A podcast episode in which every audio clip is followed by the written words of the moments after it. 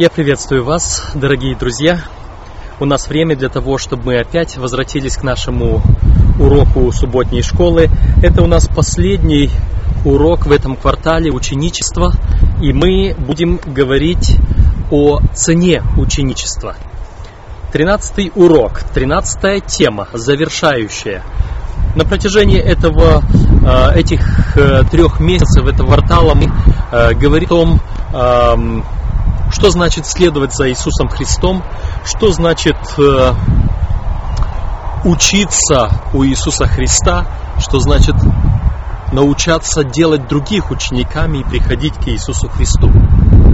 Э, вот это вот последовательность ученичества. Сначала Иисус учит нас, мы учимся у Иисуса.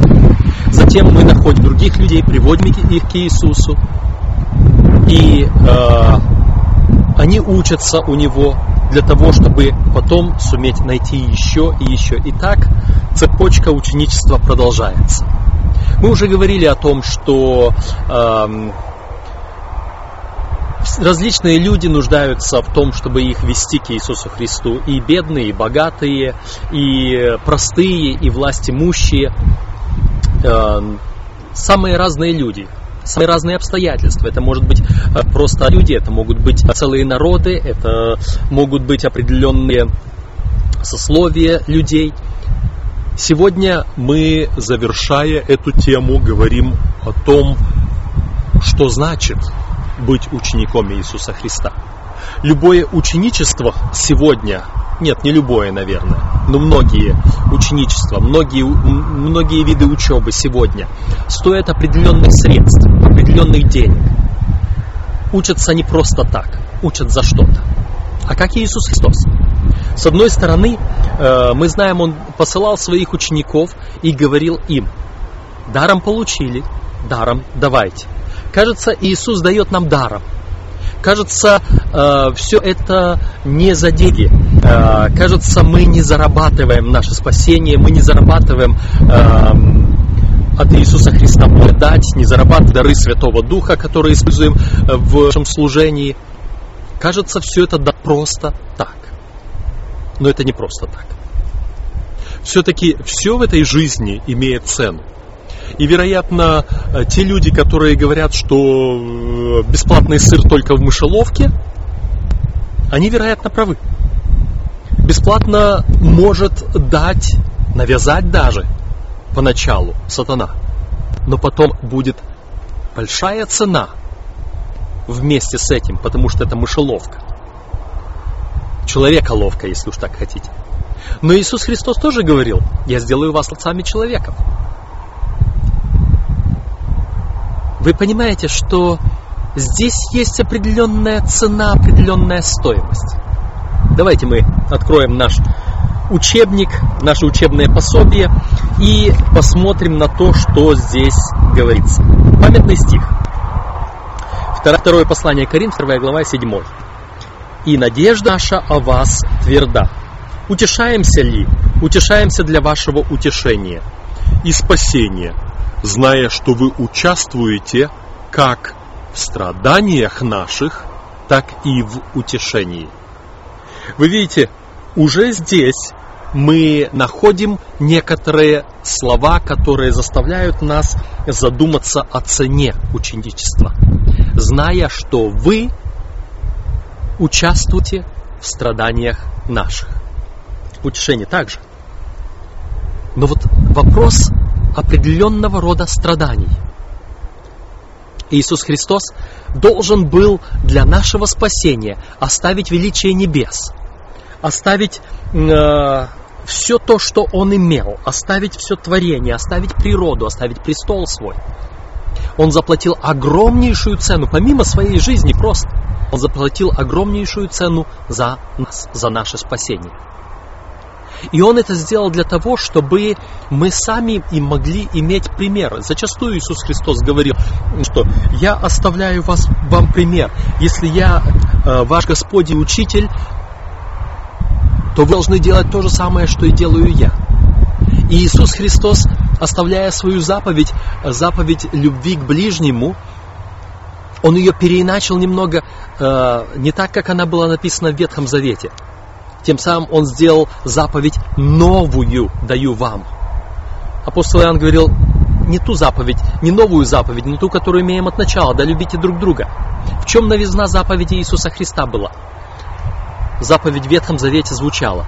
Любите, возлюби ближнего своего, как самого себя. Я был эталоном любви ближнему моему.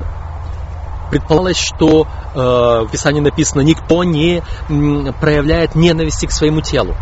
Значит, я сам себя люблю, предполагалось. Есть люди, которые ненавидят себя, и других тоже.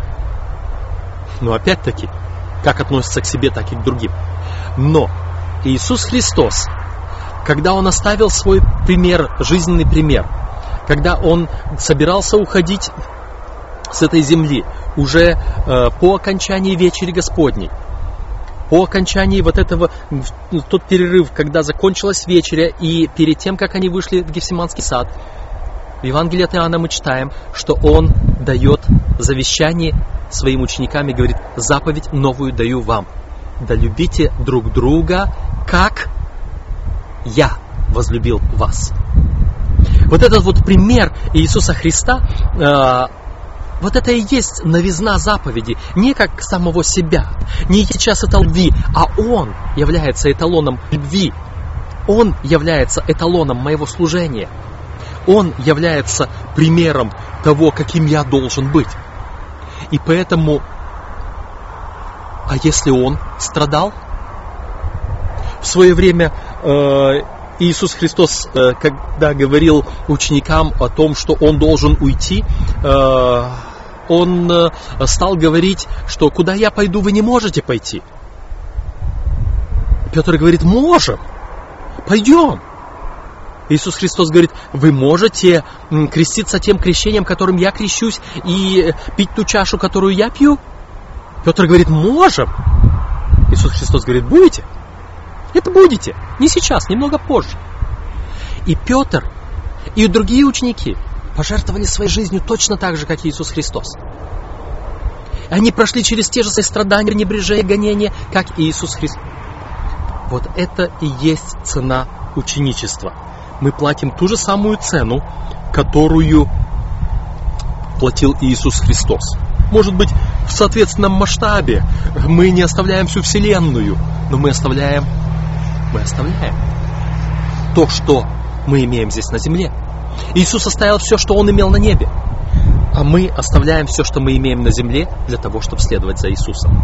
Итак, на протяжении всей истории христианства миллионы мучеников добровольно отдали свою жизнь за Христа. Их заключали в темницы, пытали, казнили. Десятки миллионов лишались работы, терпели насмешки, изгонялись из семей и переносили гонения. Но не оставляли Христа. Только Бог знает, сколько страданий пришлось перенести Его верным детям. Конечно, Павел предупреждал, да и все желающие жить благочестиво во Христе Иисусе будут гонимы. Второе Тимофея тринадцать. И Петр говорил, ибо вы к тому призваны, потому что и Христос пострадал за нас, оставив нам пример, дабы мы шли по Его следам. Первое Петра два двадцать один. Вот какова цена ученичества. Сегодня есть многие люди, которые э, проповедуют нечто иное. Здесь в нашем уроке говорится, невзирая на обещания так называемых проповедников процветания, роскошные автомобили и финансовый успех не являются автоматическим приложением в жизни верующего. Но все же необходимо помнить, что какова бы ни была цена ученичества в сравнении с окончательной наградой, эта цена относительно невелика.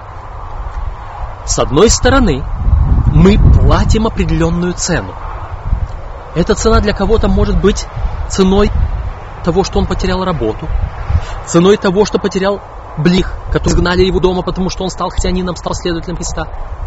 Для кого-то может быть, это может означать и потерю жизни, потому что против него ополчились враги и уничтожили его за его веру или за его служение. Но что бы это ни значило, даже если я потеряю десять, двадцать, тридцать, сто лет своей жизни здесь на земле, это ничто по сравнению с бесконечной вечностью, Один миллиметр по сравнению с тысячу километров не будет то соотношение, сколько моя жизнь по сравнению с вечностью. Подумайте. Цена ученичества. С одной стороны, я что-то плачу, с другой стороны, я получаю. И Иисус Христос явился в этот мир, пострадал, подал нам пример, что и мы будем страдать. Для чего? Чтобы дать нам вечность, несравненно большую, то, что мы теряем, чем то, что мы отдаем. Но тем не менее, люди говорят, лучше синица в руке, чем журавль в небе. Это таково понимание людей. И они гонятся за вот этой синицей в руке. Они пытаются ее поймать, удержать. Правда, Иисус Христос учил по-другому. Кто хочет сохранить свою жизнь, спасти свою душу, тот потеряет ее. А, который, а кто потеряет ее ради меня, тот сохранит ее. Все-таки журавль в небе – это Царство Божие вечное. Синица в руке временная, да и та может оказаться ненастоящей. Сегодня очень много есть ненастоящих вещей. И я могу пытаться вот здесь удержать вот эту синицу в руке, и ее не удержу. Наш урок говорит, подсчитывая цену, главный приоритет. Луки двадцать вторая глава, сорок девятый по пятьдесят третий стихи. Иисус Христос говорит, я пришел принести не мир, а разделение. Отец восстанет против сына, мать против дочери и так далее. Родственники восстанут друг против друга. Если кто следует за Христом, это иногда приводит к разделению в семье. Вы готовы? Вы готовы поставить Бога и Иисуса Христа на первое место, а всех остальных на второе?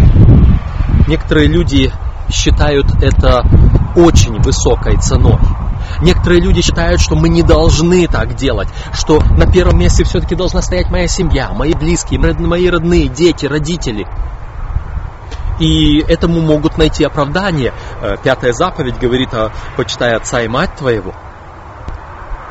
В Иисус Христос, говоря о преданиях человеческих, говорил о том, вот вы отменяете заповедь Божию ради своего предания, говоря «карван» или «дар Богу то, чем ты воспользовался бы от меня».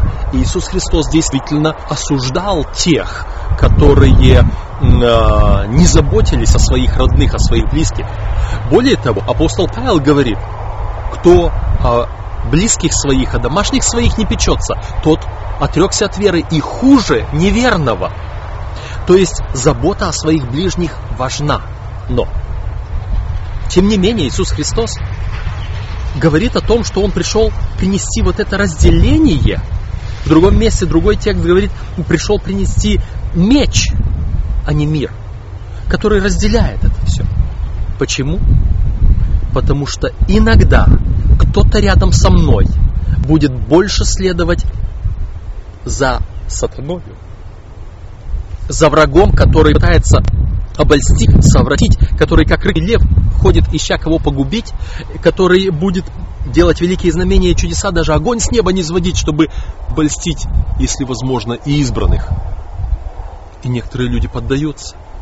И вот эта вот борьба за жизнь, за душу, она имеет место. И вот здесь Луки четырнадцатая глава, двадцать пятый двадцать шестой стихи. «Если кто не возненавидит отца и матери, и жену, и детей ради меня, тот не может быть моим учеником». Если кто ради Господа не может вас ненавидеть, некоторые люди сразу же задают вопрос, как ненавидеть? Господь говорит возлюби, а тут ненавидеть? Мы должны признать, что все же э, культурный, смысловой, словесный барьер существует. Не в оригинале, Священное Писание. Мы читаем э, эти тексты в русском переводе, сделанном э, более ста пятидесяти лет тому назад. И здесь потому наше примечание говорит о том, что слово «ненависть» в Библии используется немного иначе, не так, как мы его сегодня представляем. Второзаконие, двадцать первая глава, пятнадцатый стих. Здесь в примечании предлагается нам закон Моисея записан, который говорит о тех людях, у которых есть более одной жены. И вот он говорит о том, что одна жена может быть любимая, а другая ненавистная. В русском переводе написано «нелюбимая», но в других переводах, или мы в оригинале видим то же самое слово, в Септуагинте то же самое слово, что и здесь в Новом Завете используется. То есть ненавидеть или возненавидеть — это означает поставить ниже, на план. Иисус Христос э, говорил: не можете служить двум господам. Или одному будете угождать, а другому, другого пренебрегать. Или другому будете, другого будете любить, а этого ненавидеть. Эм, вот это градация. Когда здесь говорится о том, что кто возненавидит отца или мать или других, то есть кто не поставит их статусом или, статусом или объектом своей любви на второй план, а Иисуса на первый план. Если Иисус не будет на первом плане, вы не можете быть моими учениками, говорит Иисус Христос. Вот он, цена ученичества. Первое место отдай Господу. И действительно, это первая заповедь. Да не будет у тебя других богов пред лицом моим. Никого, никто не может стать на место Бога или выше Бога. Только Бог. Цена ученичества. Матфея десятая глава, стих тридцать семь. Любит отца более меня, тот недостоин меня. Кто любит отца, мать, родных, детей, близких, семью более меня, тот недостоин меня, говорит Христос. Христос оставил своего отца. Христос оставил свою небесную семью, сошел в этот мир ради нас. Он возлюбил нас более, более души своей, написано в Священном Писании, и более, более всей вселенной. Вероятно, более отца своего. Для того, чтобы спасти нас. Иначе бы он не смог нас спасти.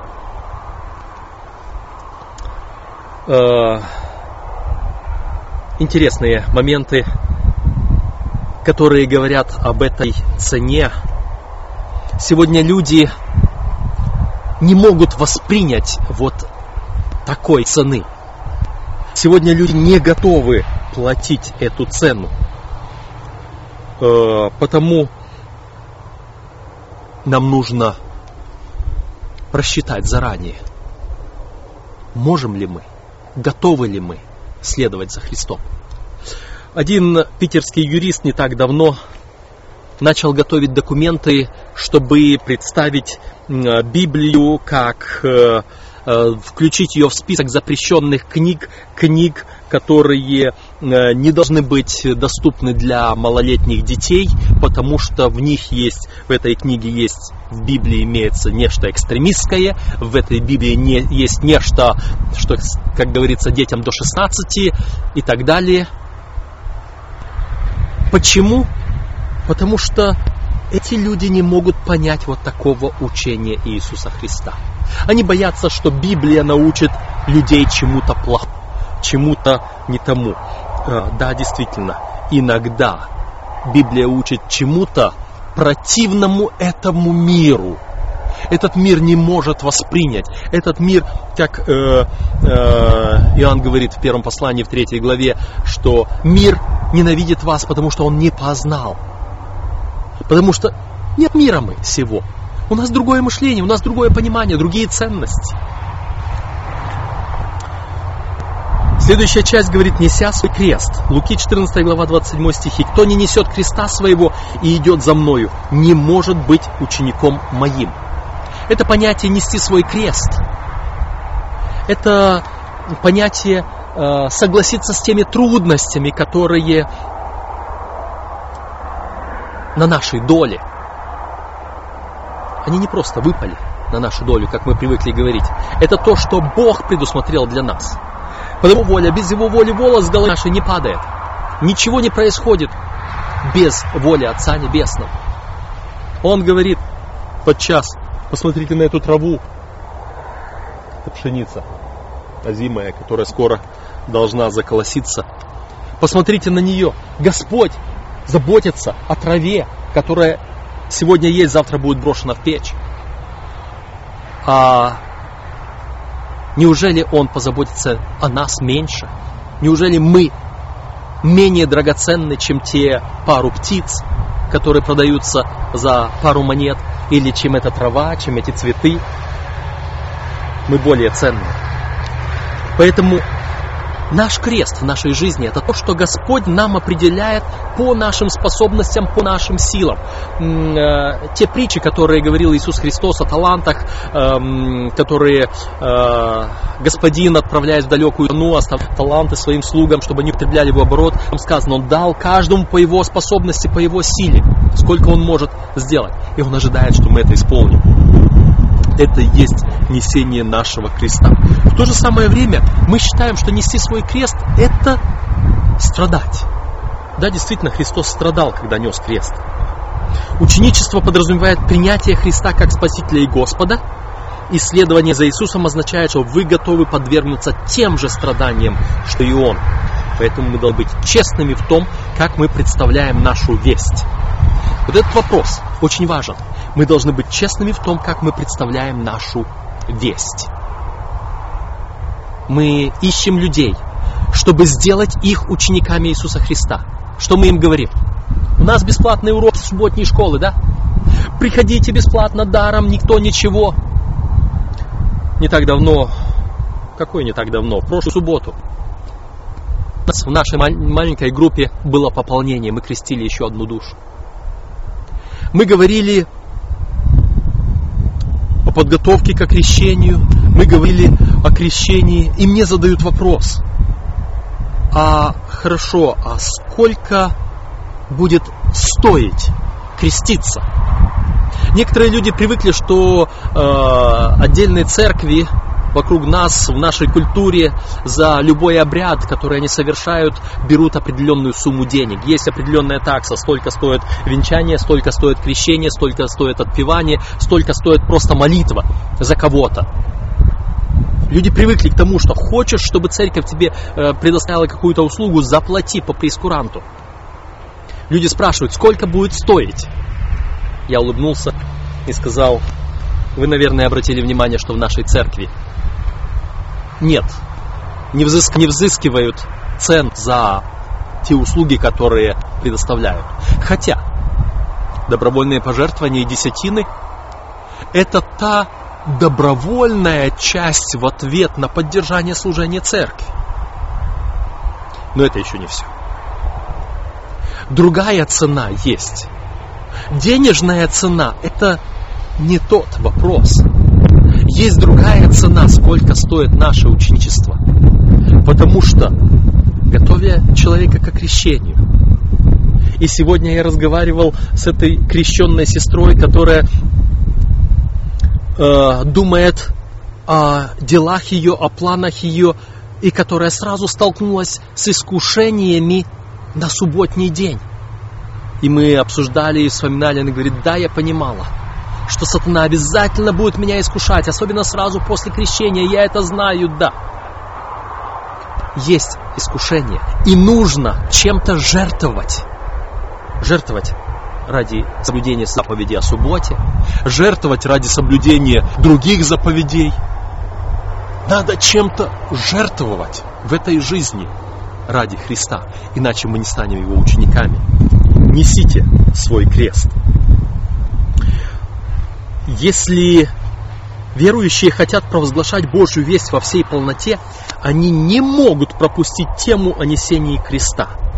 Печально, но некоторые верующие ошибочно полагают, что проповедь любой вести, подразумевающей, что человек должен что-то сделать со своей стороны, это законничество. Божественная благодать все совершила, гордо восклицают они, и от этого человека не требуется ничего, кроме принятия этой благодати. Однако Иисус так не считал. В одно время среди нашей адвентистской молодежи было популярно мнение «Я никому ничего не должен». И вот многие так гордо повторяли этот вопрос, что нет, слово «должен» должно быть, должно быть убрано из нашей, из нашего лексикона. «Я никому ничего не должен». Извините, мы все всем должны. Мы должны всем. Апостол Павел говорил, я должен всем, иудеям, и эллинам, и язычникам, и всем, всем, всем. Я должен. Я должен идти и трудиться, я должен проповедовать. По той причине, что Христос меня, во-первых, сотворил, а во-вторых, искупил. Я теперь должен Иисусу Христу. Я должник Его. И это и есть моя плата. Я должен учиться у Него. И в этом есть тоже моя плата. Не бесплатно это все. Но если нужно делать, это не законничество. Законничество — это когда я думаю, что моими делами я себе куплю за эту цену. Я не покупаю спасение. Я не покупаю уроки у Иисуса Христа тем, что я делаю то или другое. Это мое использование, это мой отклик, это результат. Это не приобретение, а это потом оплата, пожертвование. Матфея шестнадцатая глава, двадцать первый по двадцать пятый стихи. Иисус начал открывать ученикам своим, что ему должно было быть убиту. И здесь он говорит, кто хочет душу свою сберечь, тот потеряет ее. Мы уже упоминали текст. Луки двадцать первая глава, двенадцатый по девятнадцатый стихи. Вас будут гнать, предадут вас даже родственники ваши. И пятнадцатая глава, семнадцатый по двадцатый стихи. Меня гнали, и вас будут гнать. Иоанна шестнадцатая глава, первый-второй стих. Изгонят вас и будут думать, что тем самым служат Богу. Даже до этого доходит. Люди будут полагать, что они служат Богу тем, что гонят нас. Можете себе представить такое состояние? Я представляю тех людей, которые в средние века страдали от инквизиции.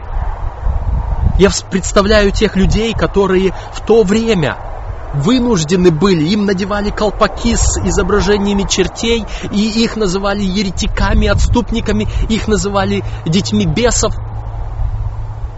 И та картина, когда бедная женщина подкладывает дровишки на костер, и она считала, что она служит Богу, уничтожая этого еретика.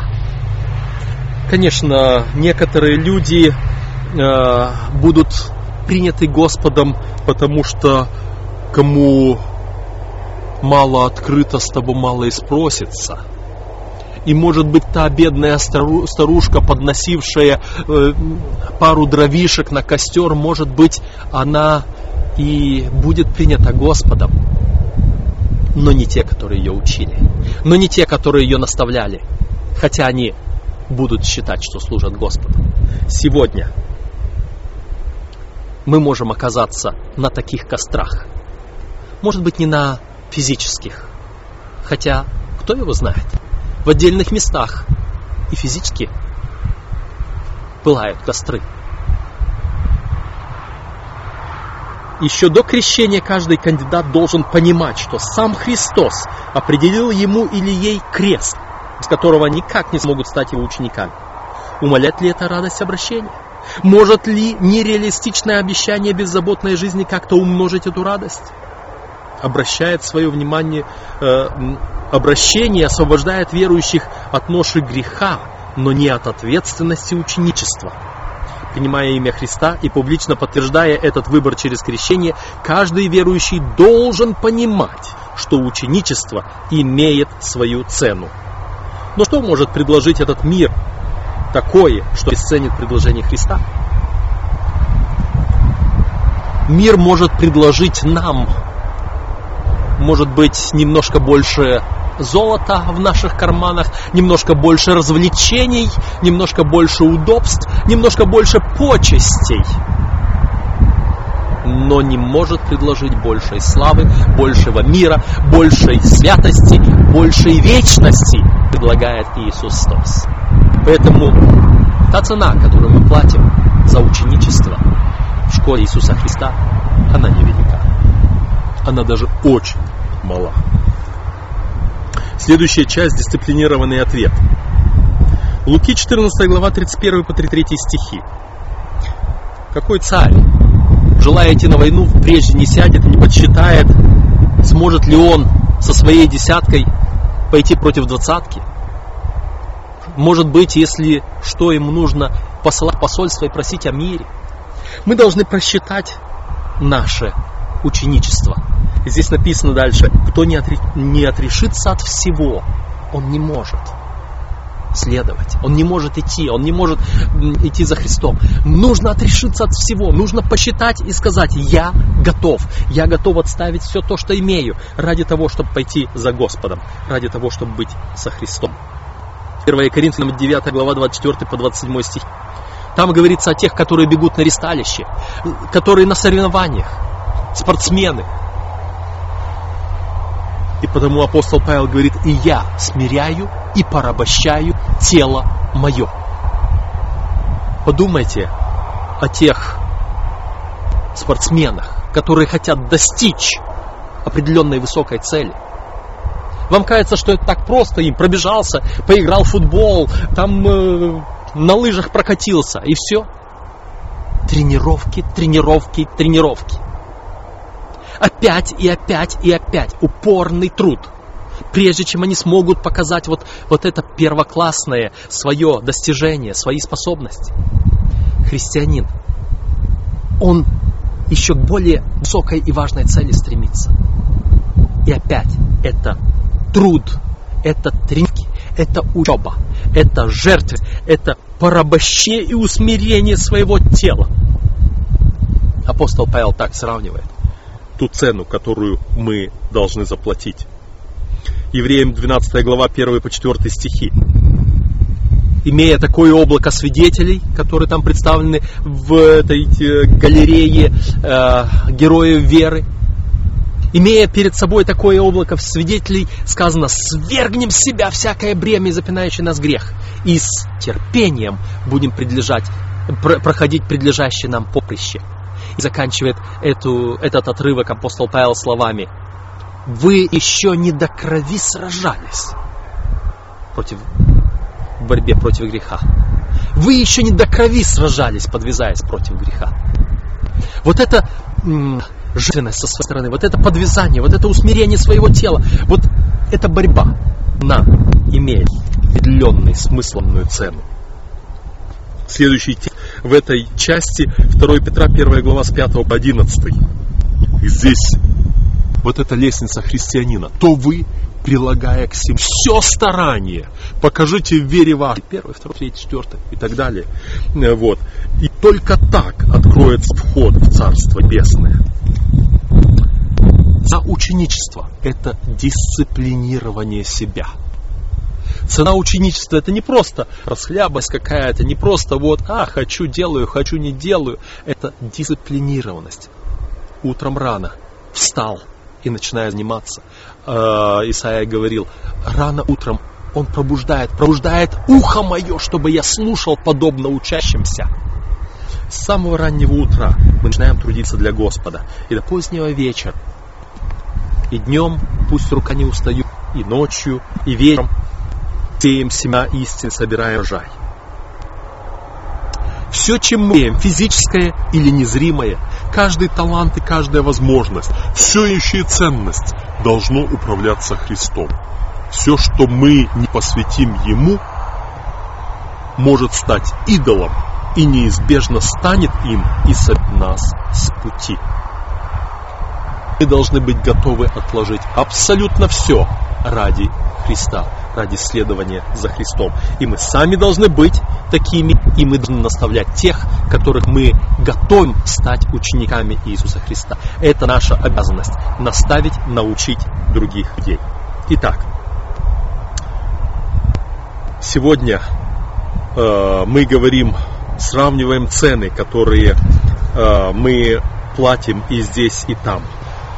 Корпорации исследуют жизнестойкость предлагаемых проектов посредством анализа эффективности затрат. Есть ли в проекте компоненты, которые смогут обеспечить доходность инвестиций, окупятся ли затраты? Другим часто используемым измерителем является долгосрочность. Подразумевает ли это проект наличие устойчивых результатов? Награда за ученичество также может быть измерено сравнением с затратами. Эти затраты могут входить в эмоциональные переживания, социальное отвержение, физические муки, потеря финансов, тюремные заключения и сама смерть. Каждый, решающий идти путем, путем ученичества, должен сначала тщательно взвесить возможные последствия. Когда я стремлюсь идти за Господом, должен взвесить возможные последствия.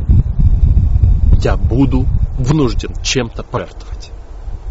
Я буду вынужден пожертвовать многим в своей жизни ради Иисуса Христа. Готов.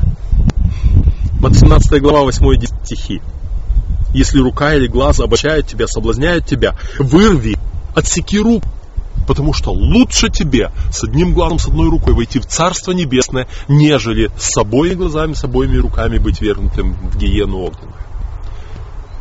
Сравните, что лучше, одно или другое. Иисус Христос представляет это. Да, Он честно и открыто говорит: вот ваша цена здесь, но вот и результат, вот что вы получите в конце, если последуете. Луки шестая глава, тридцать пятый стих. Любите врагов ваших и отдавайте, и ничего не ожидаете взамен. Вот что интересно, сделай ты все, все отдай, все посвяти, а взамен не ожидай ничего. Господь отдаст. Господь в Царстве Небесном возвратит тебе сполна. Филиппийцам вторая глава, третий стих. Ничего не делайте прению, но один другого почитайте высшим себя. Вот если мы что-то делаем, потому что нам это приятно, мы сами себе уже сейчас пожинаем то, что Господь предусмотрел в будущем. И сейчас все выберем, и потом у нас не останется чего от Господа дальше. Но чтобы мы могли получить, чтобы мы могли иметь вот тот дар, обещанный нам, впоследствии тот вечный, великий, превосходящий, погашающий все наши растраты, которые мы имели здесь в связи с нашим ученичеством, мы должны ничего не делать по любопрению, ничего не делать ради себя самого, не ставить себя выше всего другого на, на первом месте. Мы должны поставить Господа, Иисуса Христа, следуя за Ним, потому что у Него мы учимся. Он наш Учитель. Луки семнадцатая глава, двадцать восьмой двадцать третий стихи. Здесь ученики подходят к Иисусу Христу и говорят: вот мы ли все, и что нам будет? Я хотел бы предложить прочитать это же самое не в Евангелии от Луки, а в Евангелии от Марка. Там, отвечая на этот вопрос, Иисус Христос добавляет еще одно слово. Марк записал на одно слово больше, чем Лука. И там он говорит, когда Петр подходит, говорит: «Учитель, вот мы оставили все, что будет нам?» А Иисус говорит: «Я вам говорю, что вы в том веке среди гонений». Вот это слово добавлено у Марка. Вы получите во много раз больше и отцов, и матерей, и домов, и, и всего, чего оставили. Вот мы оставили отца, мать, домы свои, последовали за тобою. Он говорит: да, вы получите во сто крат больше. И домов, и матерей, и отцов, и сыновей, и так далее. Но среди гонений. Обещай. Иисус Христос честно говорит. Сегодня так много таких реклам, зазывающих, броских и обманывающих, мелким шрифтом еле заметно пишущих, чтоб только, ну, ты не заметил, я не виноват, что я написал так мелко, я не виноват, что так мелко написал. Иисус Христос пишет одним и тем же шрифтом, прямо конкретно говорит: среди гонений. Меня гнали, вас будут гнать. Цена есть, серьезная цена. Иоанна, четырнадцатая глава, первые три стиха. «Да не смущается сердце ваше. В доме Отца моего обителей много». Цена ученичества. Цена, которую я плачу здесь, но цена, которую я получаю в ответ потом. И Иисус Христос говорит: вы получите во много раз больше того, чем, чем то-то вы оставили. Я для вас готовлю. Будьте уверены. Верьте мне, верьте моим словам. Верь моему отцу, в доме отца моего ли много. И что это будет? Откровение двадцать вторая глава, первые пять стихов. Это будет река жизни, дерево жизни, самое главное. И узрят лице его.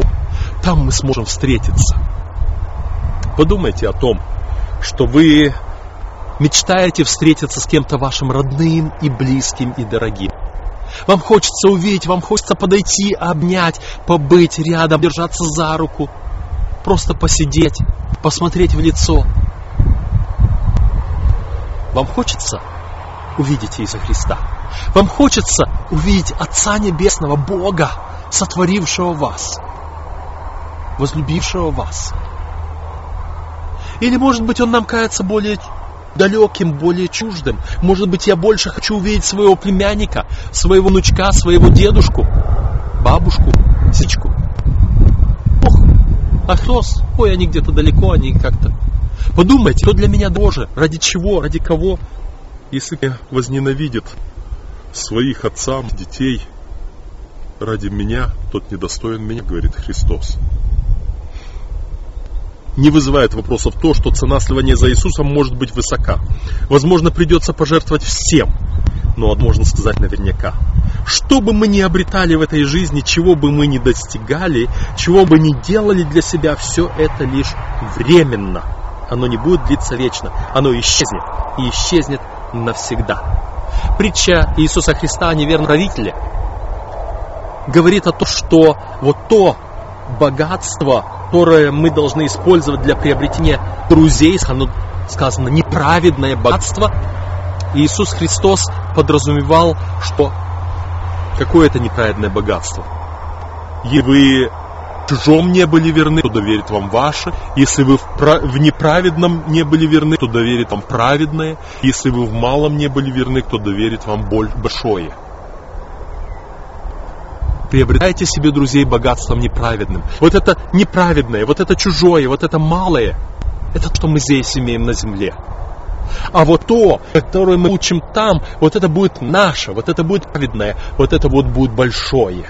Приобретайте себе, себе друзей, которые, когда обнищаете, примут вас в небесные обители. Небесные обители имеют не какие-то другие люди, имеют только наш Господь, Отец Небесный и Иисус Христос. Они, приобретайте себе друзей в лице Иисуса Христа, Бога Отца, которые могут, способны принять вас в свои небесные обители. Используйте для того вот то неправедное, малое, чужое, чужое почему принадлежит Богу. Мы здесь не хозяева земли, мы только управляющие Божьим имуществом. Используйте вот это малое, вот это Божье, вот это чужое. Оно неправедное, потому что оно на греховной земле, для того, чтобы приобрести Иисуса Христа, своего друга, учась у Него и приводя других учеников к Нему. Подумайте обо всех удовольствиях, обо всех радостях и хороших вещах этого мира, предлагаемых нам здесь и сейчас. Но что они в сравнении с вечностью, которую мы будем проводить со Христом? Как мы можем научиться всегда помнить об этом контрасте и почему для нас это важно? Почему мы должны помнить, что журавль в небе будет? А если я сейчас возьму синицу в руке, то я не получу журавля в небе. Это очень важно. Это очень важно.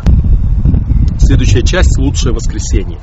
Евреям одиннадцатая глава, двенадцатая глава, четвёртый стих.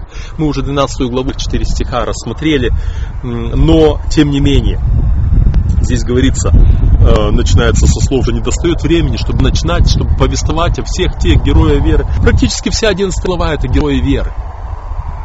Кто что, это тот самый Моисей, который э, избрал лучше страдать с народом Божиим, чем временные э, наслаждения Египта. Это тот Авраам, который оставил э, свою землю и пошел скитаться ради того, чтобы, потому что он ожидал города, строителем которого является Бог. Это многие те другие, Фаи, Вараки, Самсон, и многие-многие-многие замученные, э, страдавшие. Они все. Почему? Потому что Бог предусмотрел, чтобы они не без нас достигли совершенства. Потому что Господь имел они нечто лучшее, то, что этот мир дает. Жены, получив своих воскресшими, замучены были, не приняв освобождение, дабы получить лучшее воскресение. Вот ради вот этого лучшего, ради этого большего кто-то терпел страдания и лишения. готовы ли мы. Сегодня жатва поспела. Миллионы ожидают призыва к ученичеству. Мы благословлены не только Евангелием, но и Евангелием в контексте истины для настоящего времени, в контексте Трехангельской вести из Откровения четырнадцать. Божьей последней вести предостережения, обращенной к миру. Как мы поступим с этими горячо любимыми истинами? Итак, мы спрашиваем, где жнецы? Где те, кто захочет пойти вместе со Христом и разделить опасности ученичества? Примите вы Божье приглашение не просто быть учеником, но вести людей к ученичеству, чего бы вам это ни стоило. Чего бы вам это ни стоило. Любая самая большая цена, которую мы заплатим здесь, она ничто в сравнении с тем, с той наградой, которую мы получим впоследствии. Огонь не сходит с неба от Бога. Земля разверзается, и скрытое в ее глубинах оружие на поверхность. Из всех бездн и провалов вырывается всепоглощающее пламя. Даже скалы и те горят. Пришел день, пылающий, как печь. Стихии же, разгоревшись, разрушатся. Земля и все дела на ней сгорят. Вся поверхность земли кается одним расплавленным, одной расплавленной массой, огромным кипящим и огнедышащим морем. Наступил день суда и гибели для нечестивых, день мщения у Господа, год возмездия за Сион. Нечестивые получают свое возмездие на земле. Они будут как солома, и попалит их грядущий день, говорит Господь Саваоф. Одни уничтожаются мгновенно, другие страдают многие. Все наказаны сообразно своим. Теперь творение Божье навеки избавлено от присутствия сатаны и от искушений его. Вся земля отдыхает, покоится, восклицает от радости. Вся непавшая вселенная возносит хвалу и ликует. Слышен голос многочисленного народа, как бы шум вод многих, как бы голос громов сильных горящих. Аллилуйя! Ибо воцарится Господь Бог Вседержитель. Великая борьба, страница шестьсот семьдесят два шестьсот семьдесят три. Это цена ученичества. Цена со знаком минус. Вначале мы платим небольшую цену, а потом получаем. Получаем воздаяние. Сегодня Господь призывает каждого человека прийти и последовать за Ним. Прийти и отказаться от всего в этом мире. Оставить все и последовать за Ним. Если надо, даже оставить свою жизнь и последовать за Ним в Его Царство. Ты готов? Необходимо сесть и просчитать. И после этого с готовностью пойти за Господом, возвещая Его Царство всем людям, призывая других вслед Господа. Да благословит Господь.